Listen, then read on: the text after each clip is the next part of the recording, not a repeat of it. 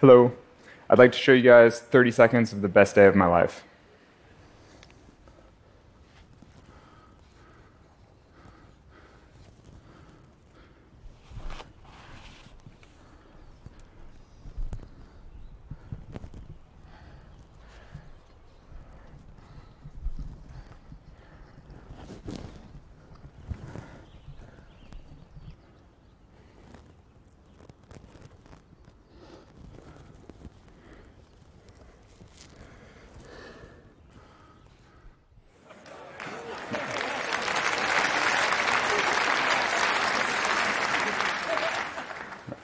So that was El Capitan in California's Yosemite National Park. And in case you couldn't tell, I was climbing by myself without a rope, a style of climbing known as free soloing. That was the culmination of a nearly decade long dream. And in the video, I'm over 2,500 feet off the ground. Seems scary? Yeah, it is. Which is why I spent so many years dreaming about soloing El Cap and not actually doing it.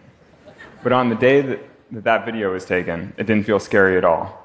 It felt as comfortable and as natural as a walk in the park which is what most folks were doing in Yosemite that day. Today, I'd like to talk about how I was able to feel so comfortable and how I overcame my fear. I'll start with a very brief version of how I became a climber, and then tell the story of my two most significant free solos. They were both successful, which is why I'm here. But the first, but the first felt largely unsatisfying, whereas the second, El Cap, was by far the most fulfilling day of my life. Through these two climbs, you'll see my process for managing fear. So I started climbing in a gym when I was around 10 years old, which means that my life has been centered on climbing for more than 20 years. After nearly a decade of climbing mostly indoors, I made the transition to the outdoors and gradually started free soloing. I built up my comfort over time and slowly took on bigger and more challenging walls.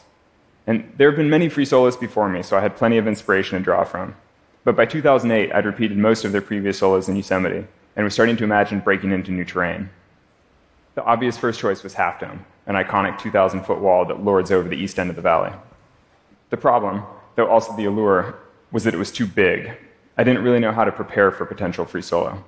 So I decided to skip the preparations and just go up there and have an adventure.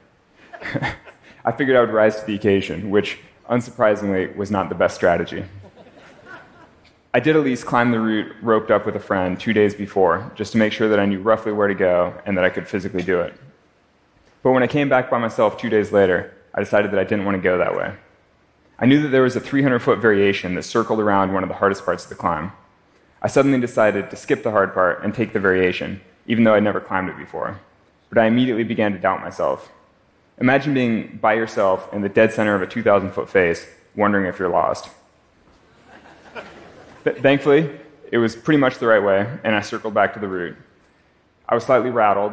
I was pretty rattled but I tried not, to let it, tried not to let it bother me too much because I knew that all the hardest climbing was up the top. I needed to stay composed. It was a beautiful September morning, and as I climbed higher, I could hear the sounds of tourists chatting and laughing on the summit.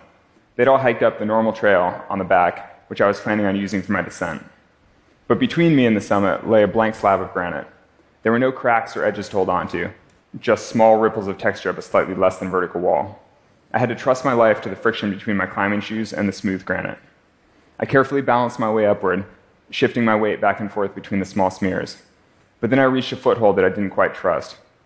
Two days ago, I had just stepped right up on it, but that had been with a rope on. Now it felt too small and too slippery. I doubted that my foot would stay on if I weighted it. I considered a foot further to the side, but seemed worse. I switched my feet and tried a foot further out, seemed even worse. I started to panic. I could hear people laughing on the summit just above me. I wanted to be anywhere but on that slab.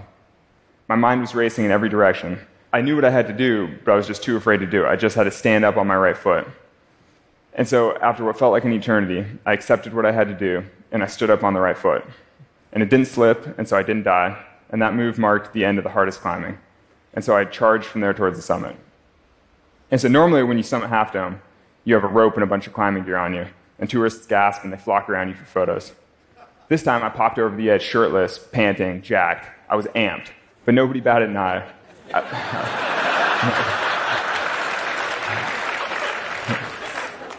I looked like a lost hiker that was too close to the edge. I was, I was surrounded by people talking on cell phones and having picnics. I felt like I was in a mall. I took off my tight climbing shoes and started hiking back down. And that's when people stopped me. You're hiking barefoot? That's so hardcore.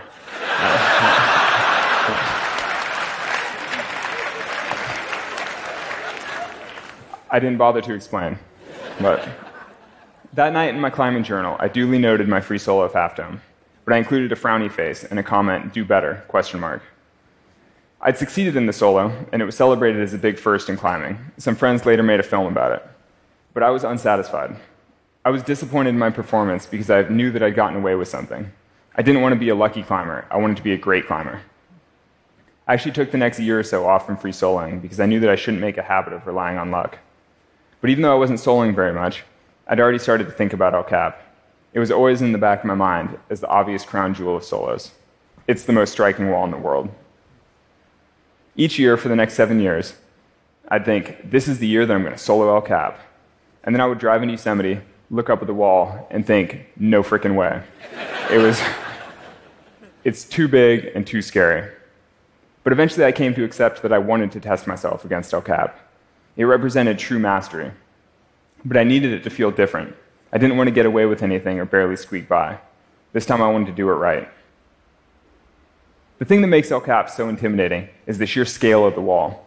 Most climbers take three to five days to ascend the 3,000 feet of vertical granite. The idea of setting out up a wall of that size with nothing but shoes and a chalk bag seemed impossible. 3,000 feet of climbing represents thousands of distinct hand and foot movements, which is a lot to remember. Many of the moves I knew through sheer repetition. I'd climbed El Cap maybe 50 times over the previous decade with a rope.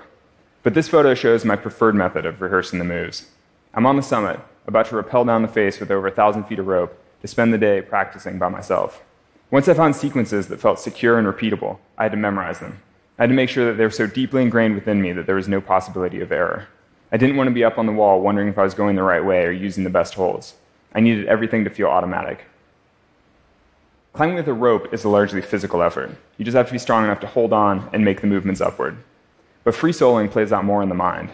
The physical effort is largely the same. Your body is still climbing the same wall.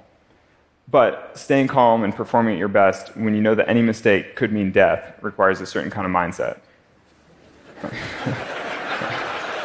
That's not supposed to be funny, but, but it is. It is. I work to cultivate that mindset through visualization which basically just means imagining the entire experience of soloing the wall. Partially that was to help me remember all the holds, but mostly visualization was about feeling the texture of each hold in my hand and imagining the sensation of my leg reaching out and placing my foot just so. I'd imagine it all like a choreographed dance thousands of feet up. The most difficult part of the whole route was called the boulder problem.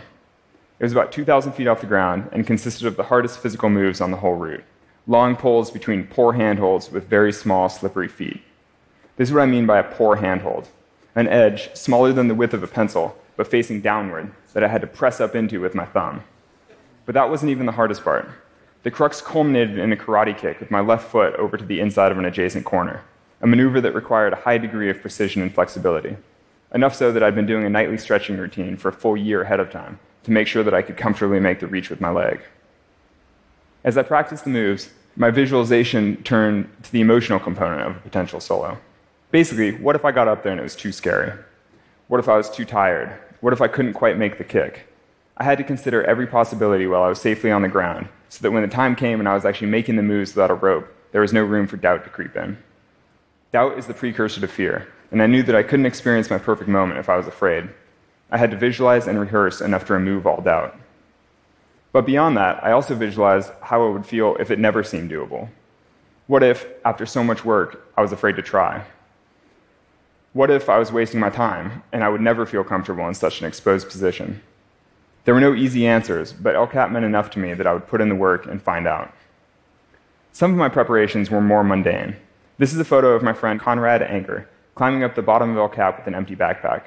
We spent the day climbing together to a specific crack in the middle of the wall that was choked with loose rocks.